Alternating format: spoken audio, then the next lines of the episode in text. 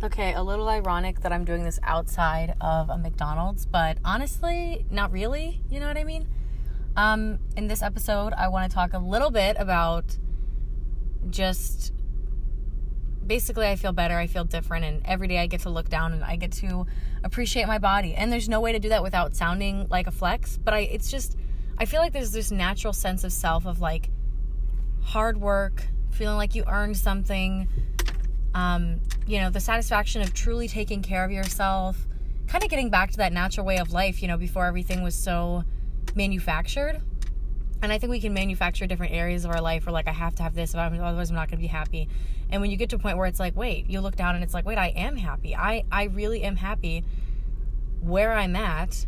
And it didn't require me, you know, restricting or, you know, shoving anything down my throat. Like, it came naturally and through the ease of self-appreciation and self-love and coming to that healthy relationship with myself. You know, people talk about weight loss and they're like, oh, you know, it's easy. You know, you just eat less or whatever the heck. I don't even know. Um, you know, oh, you just get there by however, you know, whatever your game plan is. But they don't really talk about the mental process that happens behind it. And that can happen before or during. Um, but there is a mental shift, especially if you've been using food as a tool for a really long time. There is a shift that takes place.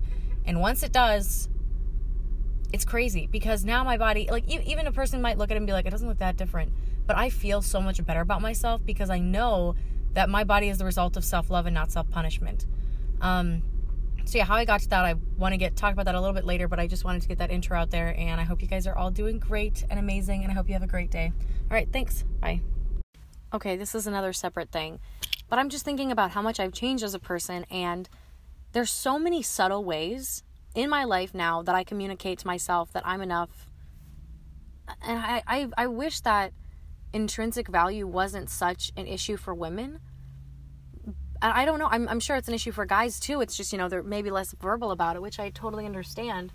Um, but yeah, like I feel like there is this huge battle of like, we constantly, if we're not living up to our best potential, we constantly have to prove to ourselves that, that we're worth, you know, that we're worth it.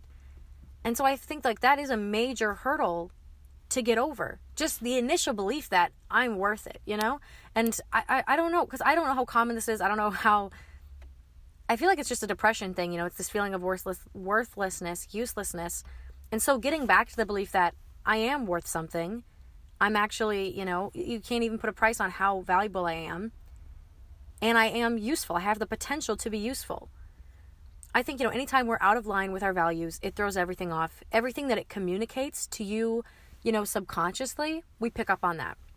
Be it verbal, be it through our actions, be it through the promises that we make to ourselves, others. All of this is communicating to our sense of self. And so, yeah, without even touching the intrinsic value, it's just interesting because, you know, there was ways that, you know, operating on the belief that, okay, I'm not worth anything. And I acted that out often, often. I would wear jeans that were too small for me.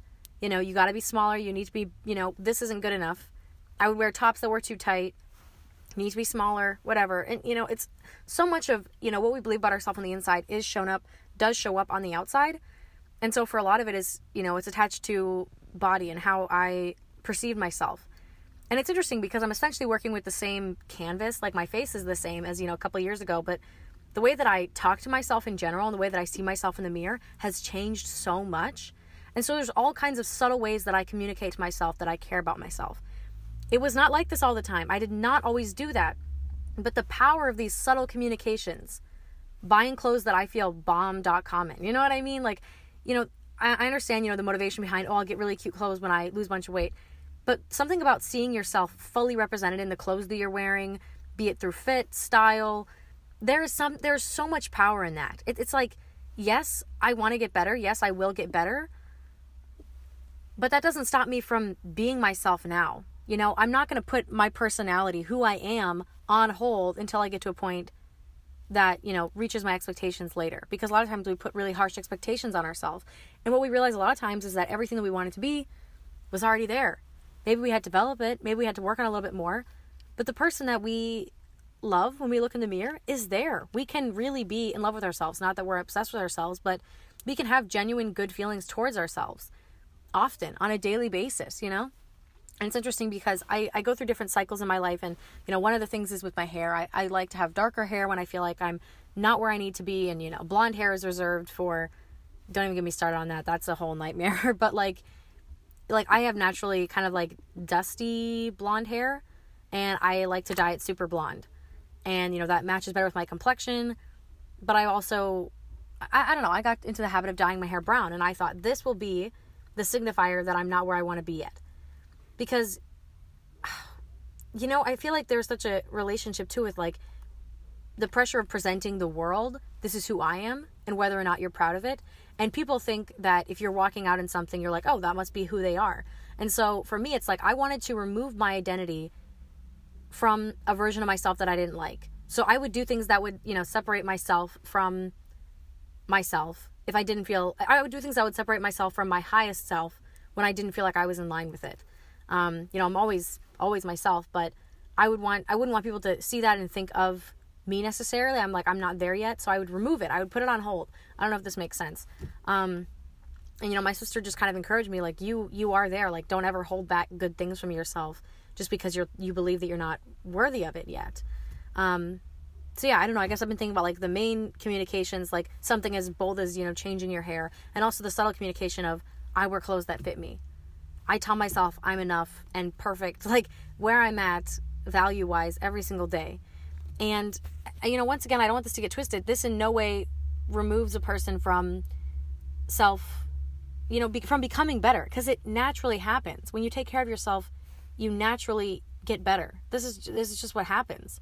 Um, yeah, which I know I talked about before, and I maybe beat it over the head, but I, I think that's a that's a good point, and it's by regularly taking care of ourselves. And yeah, there, there's a lot of really powerful, subtle communicators, like allowing yourself to, to write out your feelings. I'm very, very feelings based, but also I think that the physical actions we can take are very powerful as well. Like when we regularly, you know, get clean, when we keep our space and our area nice, when we are on top of our projects, all of these things that that communicates to our subconscious and to our psyche, like it's worth it to take care of those things, to be at peace with yourself and to be proud of yourself. So yeah, that's one thing I've been thinking about, and just how much I feel like I've changed um, within the past few years, and just being at a point where it's like, oh no, no, I can't do that yet. I can't be that yet. And it's like, no, you really can. You absolutely can. So yeah, just not withholding good things from yourself and communicating to yourself within your daily habits, and um, yeah, keeping everything kind of regulated. So yeah, I hope this helps. I hope you guys are having a good day. Um, thanks. Peace out. Bye.